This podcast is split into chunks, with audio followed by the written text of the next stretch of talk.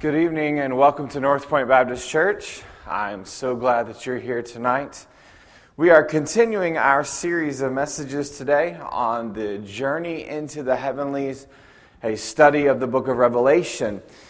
Our men are passing out uh, the handouts, and while they're doing that, let me just tell you that uh, all of these lessons, as well as any other messages that are preached at North Point Baptist Church, are available in several different formats. You can go online to our website, uh, and uh, right on the front page you'll see a player. You can uh, choose the message there and uh, play it right there on the front page. Uh, for all of those on Wednesday night, it, on that player you have the option to listen, to download, and also to see the notes. And if you click on the notes, it'll be the notes that are given out during our Wednesday night Uh, services, and you can download those into a P D F uh, right onto your computer and follow along. You can also go, if you have an iPhone, to the podcasting app and search North Point Baptist Church, and you will find our church's podcast. Every time uh, a message is uh, recorded here at North Point Baptist Church, it will be sent to the podcast, and you'll be able to listen to that right on any device that you have that is uh, an Apple device. Or you can go to the iTunes store and uh, search podcasting that way, and it'll be available there. And then in about ten days or so, our app will be available. So you'll be able to download uh, all of those uh, uh, messages as well as other things on the app. Uh, so we just want to make sure that you know that all of that is available to you. And uh, if you have any questions about that, you can uh, let us know and we'll be able to help you. Well, tonight we are continuing our study in the book of Revelation. Last week we laid a pretty solid foundation as to uh, where we are going and what we are doing. And tonight we're going to jump right into Revelation chapter number one.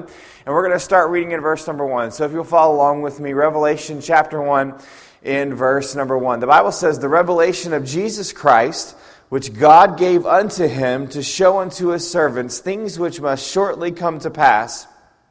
And he sent and signified it by his angel unto his servant John, who bare record of the word of God and of the testimony of Jesus Christ and of all things that he saw. Blessed is he that readeth, and they that hear the words of this prophecy, and keep those things which are written therein, for the time is at hand. John, to the seven churches which are in Asia, grace be unto you, and peace from him which is, and which was, and which is to come, and from the seven spirits which are before his throne, and from Jesus Christ, who is the faithful witness, and the first begotten of the dead, and the prince of the kings of the earth, unto him that loved us and washed us from our sins in his own blood, and hath made us kings and priests unto God and his Father. To him be glory and dominion forever and ever. Amen." Verse number seven. "Behold, he cometh with clouds, and every eye shall see him, and they also which pierced him, and all the kindreds of the earth shall wail because of him. Even so, amen." And then verse number eight, "I am Alpha and Omega, the beginning and the ending, saith the Lord, which is, and which was, and which is to come, the Almighty." So we're going to begin right at the top of your outline tonight, and I, uh, if you, I pray that you'll follow along. And if you have any questions, uh, please don't hesitate to ask. Our title of our lesson tonight is the prologue. The prologue, chapter number one, verses one through eight. Every book of the Bible is important, but the book of Revelation is of unique significance because it is about the things which must shortly come to pass. It deals with the consummation of the age, and therefore it is the only New Testament book that is primarily prophetic. So when you look at all the books in the New Testament and you analyze the book of Revelation, it is the only book in the New Testament that is primarily prophetic. It is prophetic in most of its words uh, because here we have, is, is if you look through the New Testament, you'll find, uh, of course, Paul's letters, and you'll find uh, the Gospels, and uh, you'll find many exhortations Uh, but they did not know anything about the future events that were to come. There, there was not much said about that. If you go to the Old Testament, you look at the book of Isaiah, and of course, Isaiah gives a prophetic account of the things to come with Jesus Christ uh, being born uh, in a manger and, of course, dying on the cross for our sins. And then, of course, you go to Ezekiel and the book of Daniel, and there are some prophetic events that have to do with the end times. Uh, but really, up until you get to the book of Revelation, we know very little about the future. The first five words of the first verse are really the title of the book. Uh, if you read books about the book of Revelation or uh, even commentaries, uh, they will say that uh, the title of the book is the Revelation of Saint John, or they'll say Saint John's Revelation on the Isle of Patmos, or they'll use several other uh, uh, possible titles. But the truth of the matter is, is that the title comes from the first five words in the book of Revelation. And we'll read that together. Revelation chapter one, verse number one, the revelation of Jesus Christ. It is Jesus Christ's re- re- uh, revelation. It is only because of Him. There is nothing apart from Him uh, that can happen in the book of Revelation. Jesus Christ is the center focus. It is His revelation. It is His alone. Uh, no matter what anybody says, without uh, apart from Jesus Christ, there is no revelation. There is no hope. Just like there's no hope of salvation, just like there's no hope in anything else without Jesus Christ. And so the first five uh, words are the title of the book. The word revelation is a translation of the Greek word apokalopsis, from which we get our English word apocalypse, which means an uncovering or an unveiling. I'm sure that many of you have heard of the word apocalypse uh, uh, throughout uh, your lifetime. And uh, it is simply a word that means an uncovering or an unveiling. It is now time for God to uncover to us or unveil to us the things that are coming uh, in the end times. And so that's exactly what the book of Revelation is going to do for us. The idea of the word is that something not apparent or made known before is now disclosed. So again, uh, it is the idea that we did not know any of this, any of these things before, but now they're being disclosed. Many believers do not study the book of Revelation because they consider it a dark and mysterious book that cannot be understood. However, the very title of this book indicates it is not intended to be a mysterious book that cannot be understood, but rather an illuminating and revealing book. Listen, tonight I want you to know uh, that this book is enlightening, it is illuminating, it is revealing.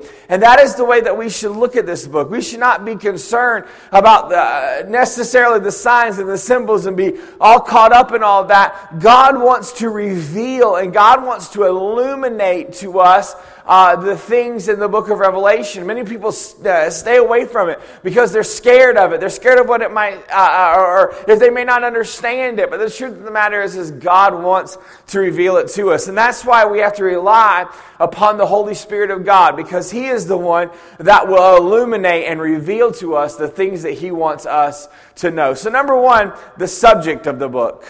The subject of the book. What is the subject of the book of Revelation?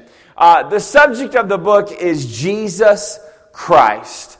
The subject of the book is Jesus Christ. If you see uh, in your outline, uh, uh, you'll notice that there are underlines, and uh, you, I will try to uh, uh, make it known to you exactly what to put in those blanks.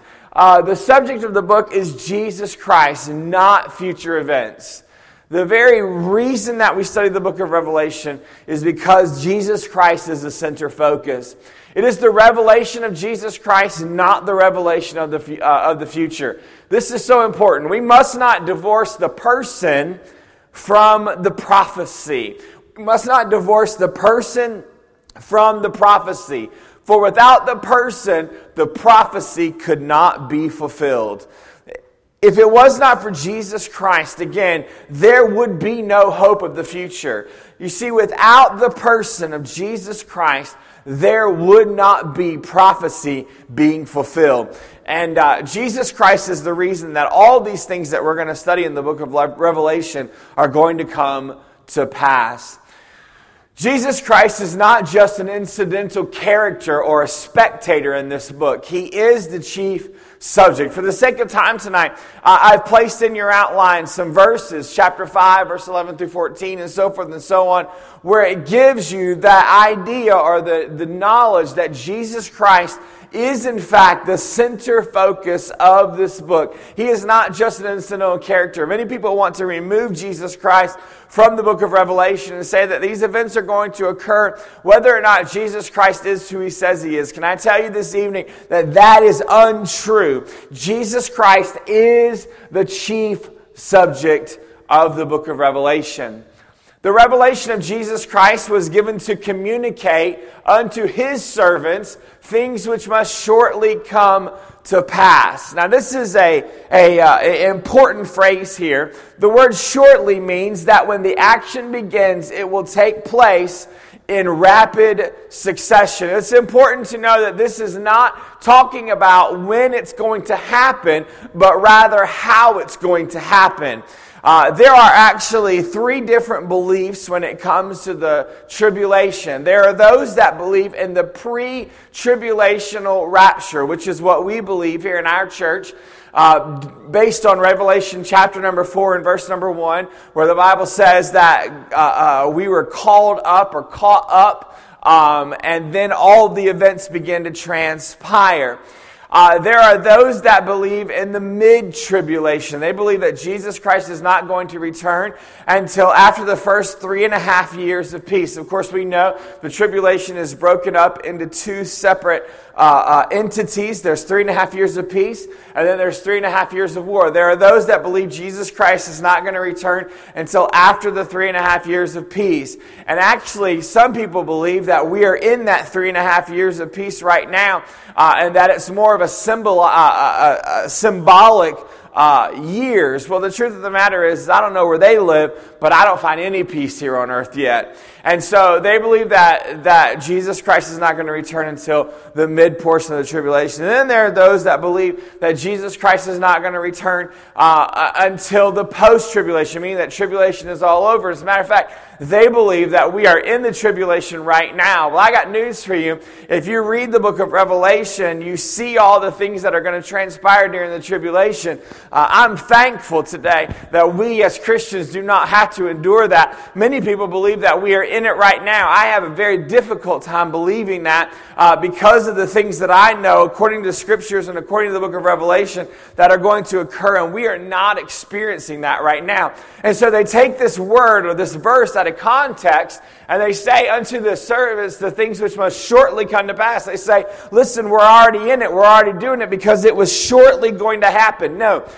This verse translated uh, into the Greek means that when the events begin, when the tribulation begin, things are going to begin happening in rapid succession. They're going to happen one event right after another. And as we begin to study uh, the tribulation, you will see that. You will see that there's not a lot of time periods between the things that happen Uh, uh, during the tribulation. And so it's important that we translate this correctly and knowing that the actions will begin and a, when they begin will take place in rapid succession. They will shortly come to pass. So don't misinterpret that thought into thinking that we are already there. The Bible is very clear about, uh, uh, about the fact that Jesus Christ is going to return prior to the tribulation beginning. The message of this book was communicated by his angel unto his servant John. Now, this is going to begin to pique the interest of some uh, because they're very interested in the subject of angels. Well, angels play a large role in this book, as is seen in the judgments of trumpets and bowls, the angel in the little book in chapter number ten, and the messages of the angels in chapter number fourteen, as well as many other instances. And so, uh, uh, as we travel through the book of Revelation, those that are interested in angels are going to learn a little bit more about them. And uh, so we see in chapter one and verse number one, the Bible says that this book was communicated by, this is the key word here, this pronoun, by his angel, by his angel. And uh, we wonder, who is his angel? Well, uh, the angel referred to in Revelation chapter one and verse number one was probably, now that's a key word, was probably Gabriel. And the reason we think that is because God usually sent Gabriel to earth with special messages. And uh, we see that uh, in Daniel chapter eight, verses fifteen through nineteen. We see Gabriel assisting Daniel in the interpretation of a dream. And Luke chapter one, verses eleven through nineteen, it was Gabriel who brought Zacharias news of the birth of John the Baptist. And then, of course, other instances where Gabriel was sent to the earth to give a message. So uh, it was probably, probably Gabriel uh, that God sent uh, to deliver this or to communicate this special message. What an amazing thought process here as we think about Gabriel or whatever angel or whoever angel it was communicating to, um, to John uh, this revelation of God. And so uh, as we travel through here, you'll learn much about angels in the book of Revelation. Based on these scriptures and others, it would seem Uh, it was Gabriel who brought the message to John. However, it's important to know uh, there is no definite identity of the angel given in the book of Revelation. Uh, we are just at this point just assuming uh, that it was in fact Gabriel. The angel signified the message to John. Now this is a, a an interesting thought. The word signified is a translation of the Greek word that means to give a sign. To give a sign. It's the idea of sending a message in signs and sim- symbols. Now where have we heard that phrase, to give a sign at? If you remember back in the book of Isaiah, uh, that the prophet said, and this shall be a sign unto you. We find that again in the book of Matthew. And this shall be a sign unto you. You see, many people are scared or they're uh, uh, concerned about studying the book of Revelation because of the signs and the symbols. But the truth is, is that God has always been giving us signs. He's always been giving us symbols. And we're not concerned about those because we look in the book of Isaiah and we see that God is going to give us a sign. You shall find the babe wrapped in swaddling clothes. And he gave us that sign. And we should not be concerned uh, about signs and think that they're mysterious. Instead, they should be intriguing to us to learn more. As you look at the Old Testament, you look at the New Testament, I believe with all my heart that the greatest commentary on the Bible is the Bible. And therefore, we need to take the Word of God and begin to weave it together as was designed by God. And so as we see things like this where the word, the angel signified the message to John, don't, don't be concerned about that. Let's study it. Let's learn. What does that word mean? It means to give a sign. Where else do we see that at in the Word of God? And we begin to put it all together. together. It's the idea of sending a message in signs and symbols. Therefore, this is a book filled with signs and symbols, many of which are explained. They're explained in the book itself when the symbols, and so when the symbols are not explained, other parts of the Bible, particularly the Old Testament, must be studied uh, uh, to for insight and clarification. And so Uh, it's important that we look at these signs and we look at these symbols and see that they are either explained here or they may be explained uh, in another book of the Bible, particularly uh, the Old Testament. And uh, if it's not explained in the Old Testament, then it might be unknown. And so uh, we see here that this book, again, is filled with many signs and with many symbols.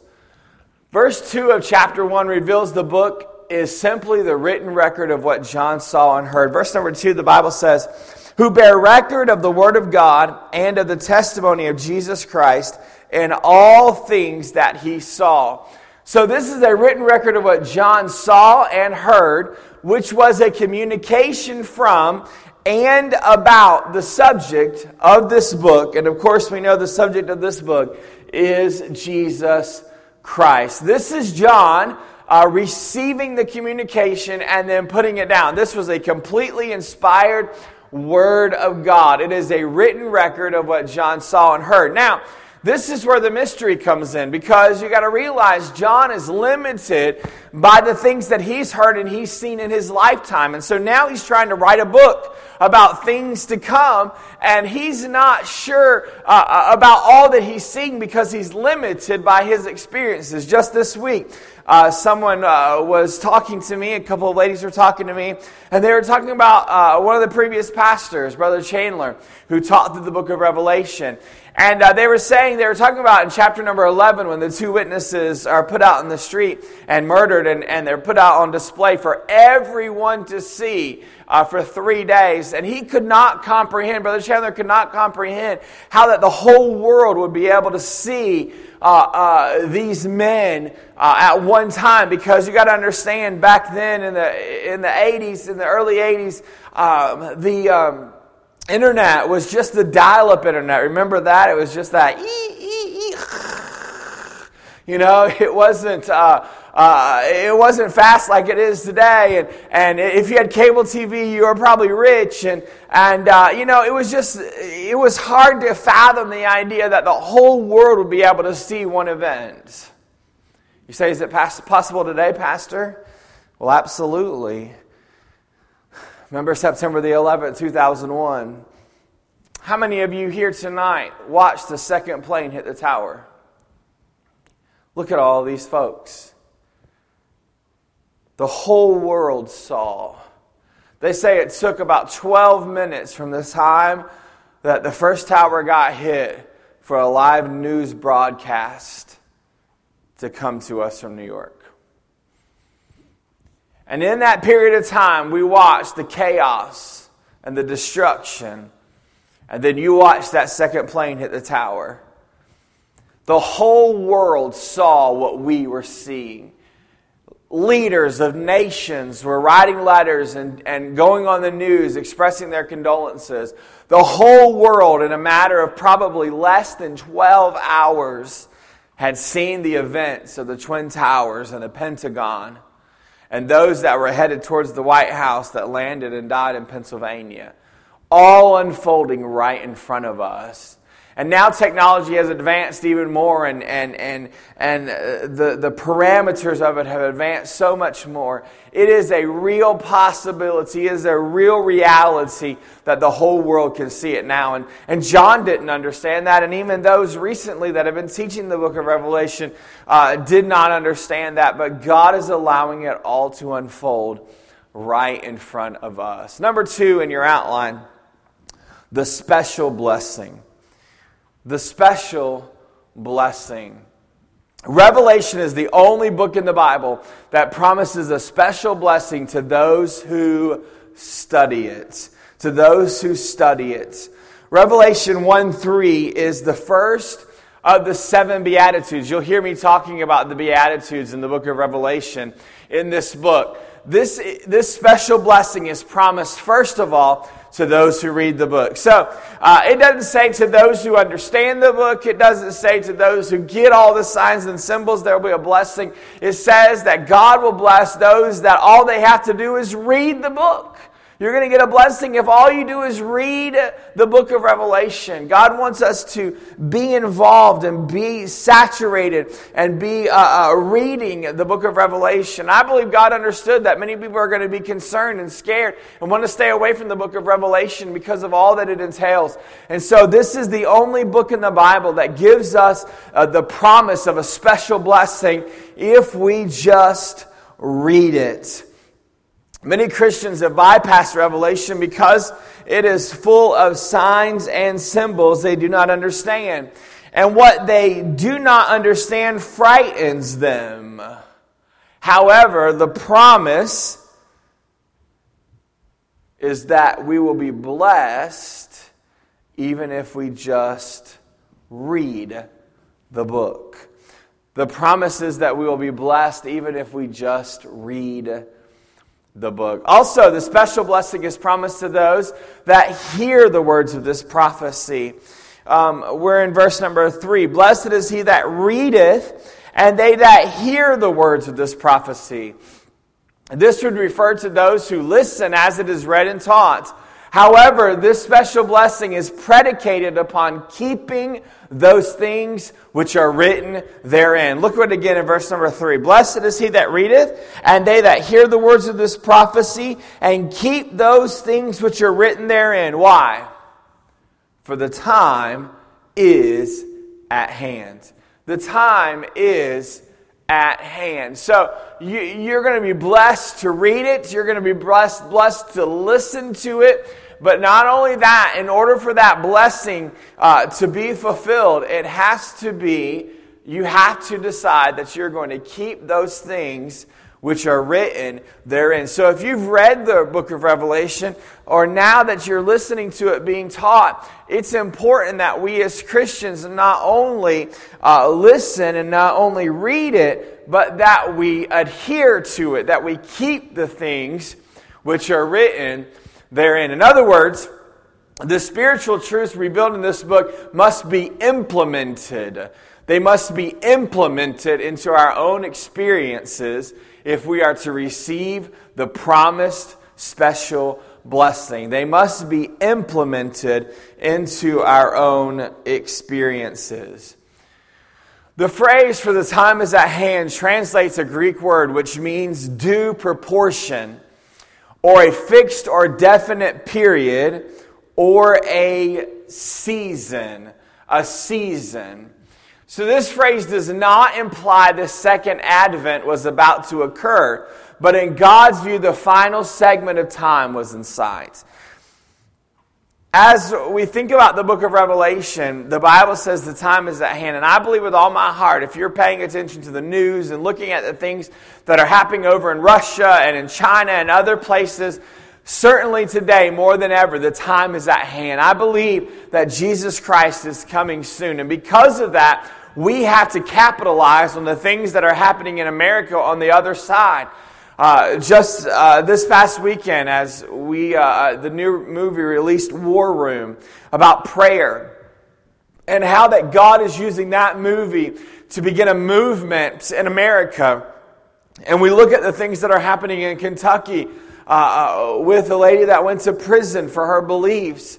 And then we look at things that are happening in our own back door in Villa Rica, making national news and all these things. I believe that God is, is allowing one last push of Christianity in our lifetime. I believe that this is probably the very last Uh, a moment, God moments that we have here in America. So what do we have to do?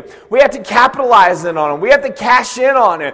We have to take the time now to say, hey, listen, uh, God is allowing these things to happen in our lives. And so what do we need to do? We need to do something about it. We need to, uh, uh, to tap into it. We need to go after it.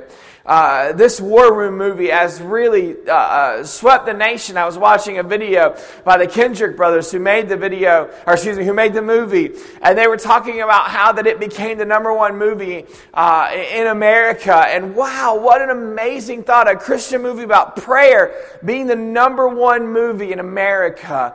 Uh, I was reading a Fox News article, and they were talking about uh, over in the state of California, of all places, uh, there uh, in, a, in their largest movie screen, they showed this War Room movie. After it was over, people began to grab hands and began to pray. They couldn't even get them out Uh, of the theater because they were praying. And listen, God is allowing things like that to happen in our uh, in our own backyards. And what do we need to do? We need to capitalize on it. We need to go get them. That's why I'm being so passionate about this Back to Church Sunday and other events that are going to be happening at our church, so that we can go out into our community and capitalize on what God is doing, because this could very well be the very last time, the very last moment that that we have in order to capitalize in our lifetime. And so it should be exciting to us. I mean, as, as prophecy is being unfolded and unveiled to us, uh, even right now throughout all of America and this country, we should be excited to be able to capitalize on what God is doing in our lives. So the phrase does not imply uh, the second advent was about to occur, but in God's view, it's literally the final segment of time was in sight. The second coming of Christ is not pictured in this book as something immediate, but it is something imminent, meaning that it can happen at any time. Thus, this book deals with a special period, the time of the consummation of the age, which may begin at any time. So, God's return to this earth, meaning the rapture of the church, it is imminent. It is going to happen. It is going to take place. It's just a matter of time. And the Bible says that no man knows the day or the hour when Jesus Christ shall return. The Bible says that he will come as a thief in the night. We do not know when Jesus Christ's return is going to take place, but we know it can happen at any time. Number three, the salutation. The salutation. It's very interesting as you look at uh, the book of Revelation, and uh, especially the salutation part. Uh, uh, the book of Revelation is written in the form of a letter. It's written in the form of a letter, with the salutation beginning in chapter one and verse number four. The recipients of the letter were the seven churches which are in Asia, which are individually named in verse number eleven. Last week, and on the back of your uh, notes that I gave to you last week, I gave you a map, and it indicated to you where the seven churches are located in Asia. And so this letter was written to them uh, in a letter format, in the form of a letter. In addition to his personal salutation, John says to the readers of this letter, and this is great, this is an amazing thought, grace be unto you and peace from him which was, or excuse me, which is and which was and which is to come. This, of course, is speaking of God the Father. So this greeting and this verse and in this book, the very salutation that we're receiving is from God the Father. Wow. What a great thought that God the Father is the one that is greeting us. God the Father is the one that is uh, uh, giving us a salutation in the book of Revelation. The one that which is and which was and which is to come. It is a great Great, amazing thought. Through the, although this book deals primarily with the coming judgments of wicked people getting what they deserve, it begins with a wish for grace for its readers, for grace. God is going to extend grace. I believe that, that we are in that final grace period um, in, in America right now. Uh, it, it, grace is being extended once again because utter destruction is going to come, and uh, uh, the coming judgments are going to happen for the wicked people. But the truth of the matter is, is that God is still granting grace.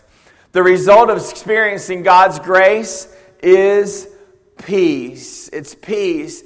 Though this book is a book of bloodshed, conflict, war, earthquakes, famine, death, and terror, those who know Jesus as Savior can read it and experience the peace of God. You say, Pastor, how can we experience the peace of God with all these events that are transpiring and all these things that are happening? How can we experience peace? Because we know that Jesus Christ is the victor. He is the one that gives us the victory in Jesus. Uh, uh, we've read the last chapter of this book. We know who wins, and we can experience the peace of God because of that, because we know that the one who is, the one who was, and the one who is to come has it all under control because he is God. This is the result of experiencing God's grace, is to be able to have peace. And because we have experienced God's grace, we are not going to have to be involved. We are not going to have to go through the turmoil of the Great Tribulation. In fact, uh, uh, I'm thankful for that. I'm thankful that I believe in a, tri- a pre-tribulational rapture, because that means that I'm not going to have to be a part of those terrible things. I'm going to be spending my time with my Savior. The phrase, the seven spirits which are before his throne. Now, this is the first, uh, uh, maybe... Uh, difficult verse as we uh, jump in here and we look at the seven spirits which are before his throne in Revelation chapter one and verse number four. The Bible says, John, the seven churches which are in Asia, grace be unto you and peace from him which is and which was and which is to come, and from the seven spirits which are before his throne. So who are the seven spirits in Revelation chapter one and verse number four? It refers to the Holy Spirit. Refers to the Holy Spirit. Now you say, Pastor, wait a minute. I, I, I've always been taught about the Trinity. God the Father, God the Son, God the Holy Spirit. I've never been taught about seven spirits. And, and uh, it's all about the Trinity, not about the seven tree. Uh, you know what? The truth of the matter is that this is a perfect example of taking the things that we know and using the Bible to be a commentary on the Bible. John is apparently describing the Holy Spirit and all of his plenitude and all of his power.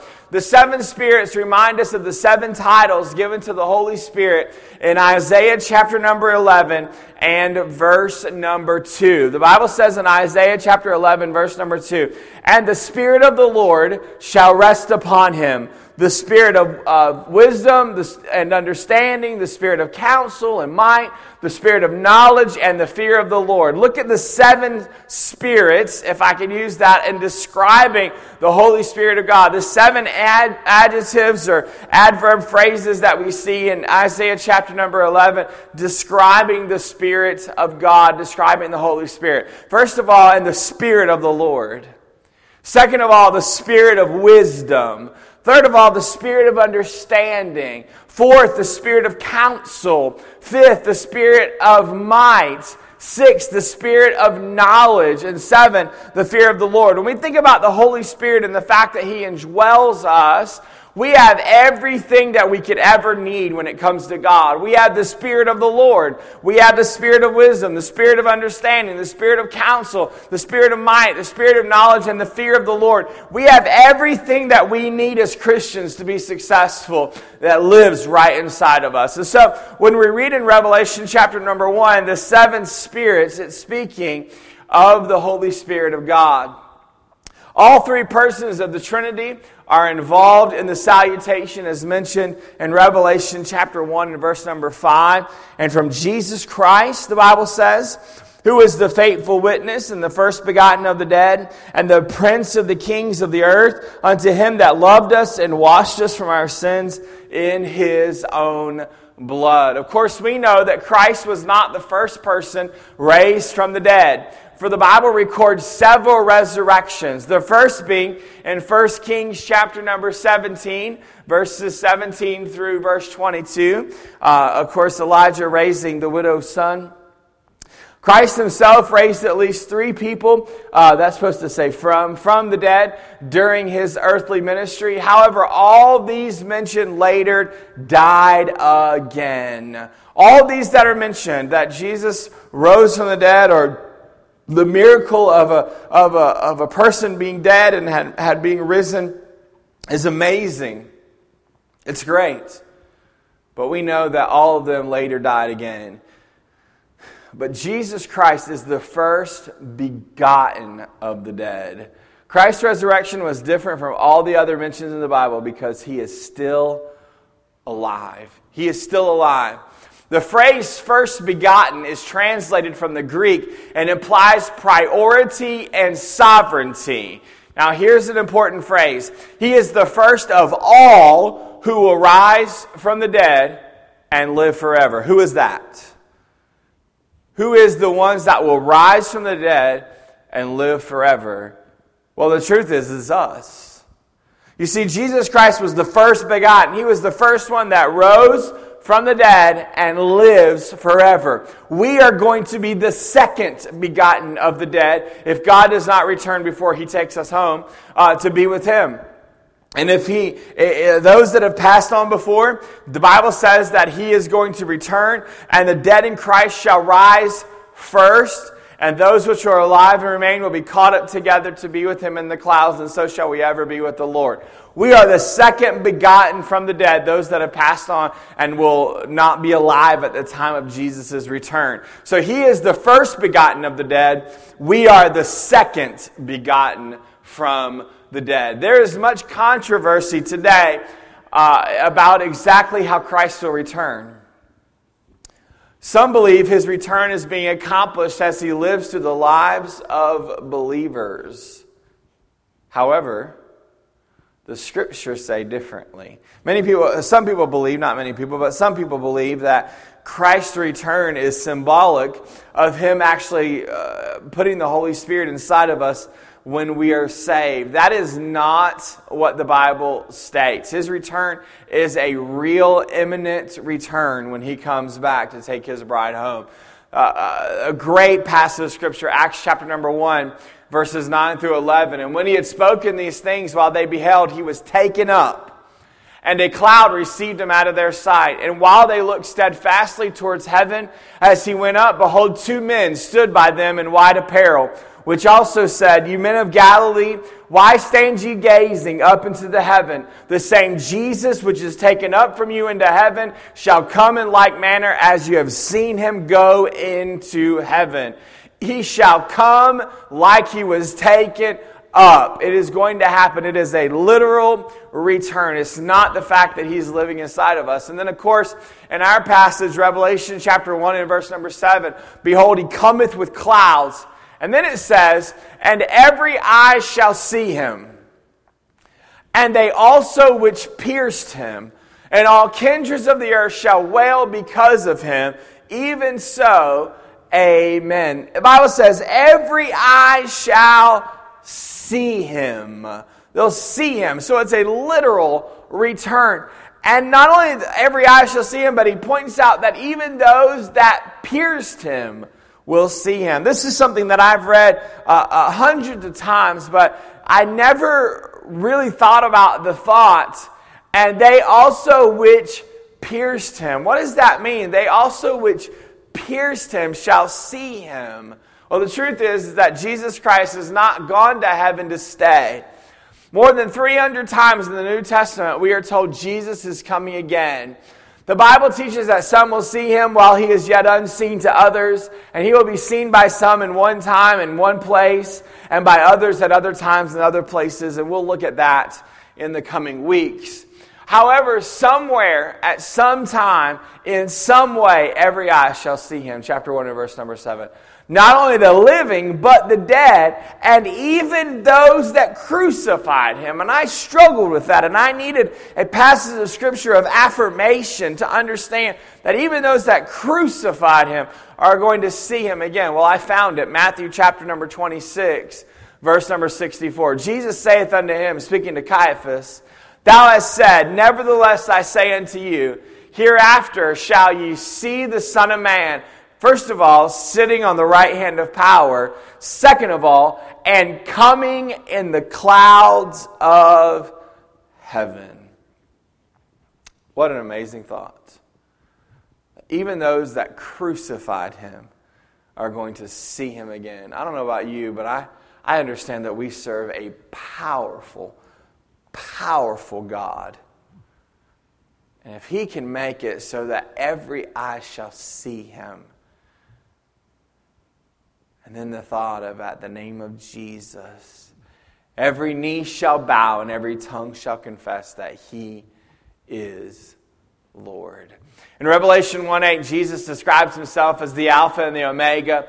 These are the first and last letters of the Greek alphabet. So we G- see Jesus as the origin and the end of all things. He is the beginning and he is the end. He is Genesis chapter one and verse number one, and he is the last chapter in the book of Revelation. So here's my last thought. Be encouraged today that we serve a God who is in control. And not only in control, but literally is the beginning and the end of all things. He is the beginning and the end of all things. That's the God we serve. And so today, as we look at Revelation chapter number one, and we just kind of lay a good foundation, the thought process is, is that we should be encouraged. And not only should we be encouraged to study and to read, we should be encouraged that Jesus Christ is everything that we need today. Any questions?